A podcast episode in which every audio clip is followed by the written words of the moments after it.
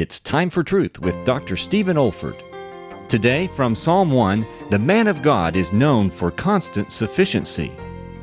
But his delight is in the law of the Lord, and in his law doth he meditate day and night. He shall be like a tree planted by the rivers of water. Now, water is a symbol of the ministry of the Holy Spirit.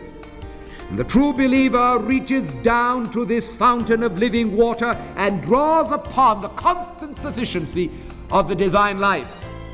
There is no dryness, there is no drought in such a life, but rather always freshness and fullness in the Holy Ghost.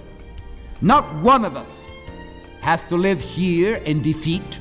Because if we are trees planted by the rivers of living water, with our roots down deep in the mighty resources of God, we can draw immeasurably upon those inexhaustible rivers of the Holy Spirit.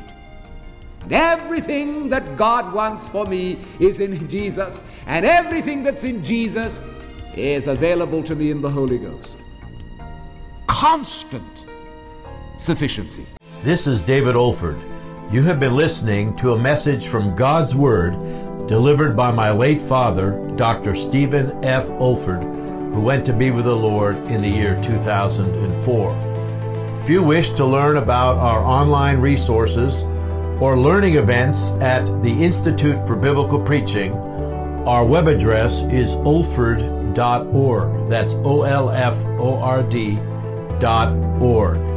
You also may want to benefit from our online video training on expository preaching, which can also be found on our website. Thank you so much for listening.